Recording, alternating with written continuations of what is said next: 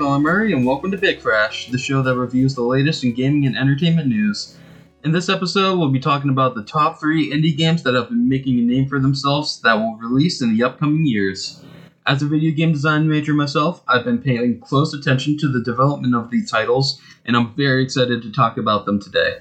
If you like this episode and would like to listen to more recordings, follow us on Twitter, Instagram, and Spotify to stay updated on our latest episodes.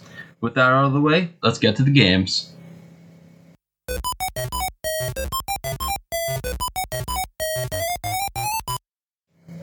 The first game that we'll be talking about is Mouse, a game about a private detective who battles through a city full of trucks and danger.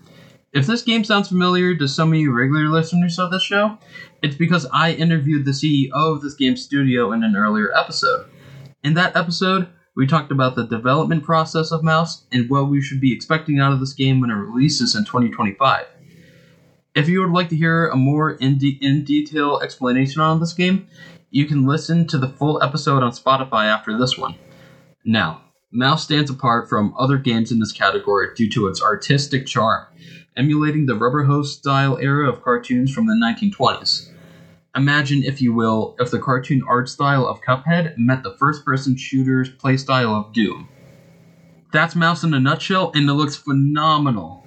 The faithful animation carries this game as, besides from the environment, you, the enemies, and the items are entirely flat cartoons, not just 3D models with cel shading to make it look like it was from a cartoon. The gameplay looks great too. Tying into the cartoon like vibe of the game, everything you interact with is met with a silly cartoon effect. When you shoot an enemy, you have a chance to explode their head. Health, health items are wedges of cheese and cans of spinach that you can down in one go, and your hand acts as your pistol when you make a finger gun gesture. It's obvious that this game has an amazing and creative team behind it because of every time I watch the trailer for this game, I find new stuff to gush over. The plot of Mouse is still pretty obscured, as the creator hasn't said anything about the story yet. From what we can see from the trailers, you play as a private detective in the 1930s that is scraping up the city's criminal underbelly as a lone wolf. Besides that, everything you can see is left to interpretation. As for Fumi Games as an indie game studio, they have been developing games for at least four years now, still in the process of making Galaxy Taxi their first game that has that they have been posting about since 2020.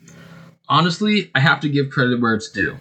Mouse is basically an animated art piece of a game, and it should be in the public eye more. Hopefully, I've sold you on this game because I'd really like to see this game fully realized to its potential. As we move away from the old timey black and white style of games, we enter into a colorful hybrid style of 2D and 3D gameplay in The Plucky Squire. In The Plucky Squire, you play as Jot, a squire that has been set on a quest to put an end to the evil sorcerer Humgrump and his attempt to ruin the land of Mojo. With the help of Jot's friends Violet, Thrash, and Pip, Jot sets out on an adventure that takes his journey off the pages from his picture book that he comes from into an unknown land full of littered blocks, gigantic stuffed animals, and big castles and houses that only have one side to them. When I first watched the trailer last year for this game, my mind was blown away by how amazing everything looked. The different styles between the storybook world and the real world are fantastic in their own rights. The storybook world is where you start off in the game, and it's cool to play through because you can see yourself in the book while you're playing, making it have this air of mystical wonder that only a child gets when they imagine their toys coming to life. The animations in the book are simple and vibrant with color, which is exactly what you would see in a real children's storybook. When you journey into the real world, all of that changes as you become three dimensional. You have the same colors as you had in the book, but you are brightened by the light from an open window and shaded by darkness when you enter a cave made out of building blocks. You can even shift into different drawings, from a design on a mug or folded up pieces of paper that are used as stairs. The creativity from this game is seemingly endless. This game was developed by All Possible Futures and published by Devolver Digital. I've been a fan of Devolver Digital for years, playing multiple titles from them like My Friend Pedro, Carrion, Human Fall Flat, Katana Zero, and more. Looks like I'll put another title to that list. The gameplay also looks fantastic, having an original Legend of Zelda like playstyle in the book while in the real world playing more like a mix of between Mario Odyssey and Legend of Zelda Breath of the Wild. In either world, the game looks inviting and fun to everyone.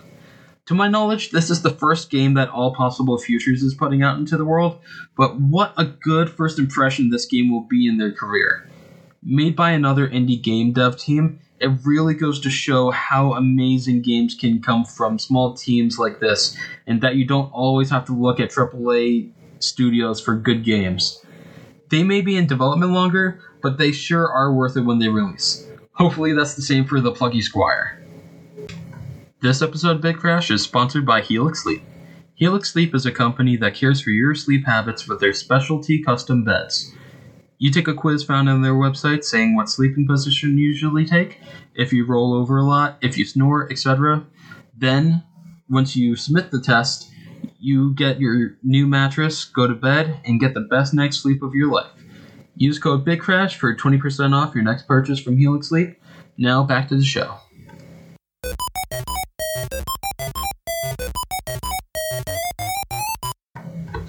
All right, we're talking about the final game for this episode. This one actually shocked me because it is a sequel to another game that had a huge following a few years ago and won Game of the Year. Everyone, I'm pleased to announce that Hades is coming back in the form of Hades 2 releasing this year. Now, I haven't played Hades yet. I know I'm going to get flamed for that. But I've seen the gameplay for each of these games, and I've got to say, I'm mad at myself for not trying it out. I'm already a fan of roguelites, so I'm automatically compelled to play it, but also the look and combat systems are amazing. I've never seen another art style as quite as unique as the one used in Hades. From the character sprites in the game to the dialogue cutscenes where you can talk to the various Greek gods and other beings of myth, I couldn't get enough of the cool character designs that tie into the characters themselves. Take the main character for Hades 2 Melinoe, for example. When you look at the art for her character, you can see that Melinoe adorns the crescent moon on her head that symbolizes her relationship with her teacher Hecate. Also, you can see that she wears a crown similar to Hades' crown, showing us the connection between Melinoe and her father, Hades. The story is still a little clouded for now, but from the dialogue from the trailers, we can see a general storyline. Kronos, the Titan of Time, has broken free from his imprisonment in the underworld and has taken Hades as his prisoner. When Kronos wages a war against Olympus, Melinoe steps up to the plate and places Agrius and plots to take down Kronos with the help of her teacher Hecate. While on this journey, you can also talk to the other beings and gods that can help you progress with helpful buffs and upgrades. Moros, the embodiment of doom, Apollo, the god of light, and Nemesis, the embodiment of retribution, are some of the noteworthy names that stuck out to me in the trailer. The gameplay looks very similar to the first game, but I'm sure there are new mechanics to make it feel fresh.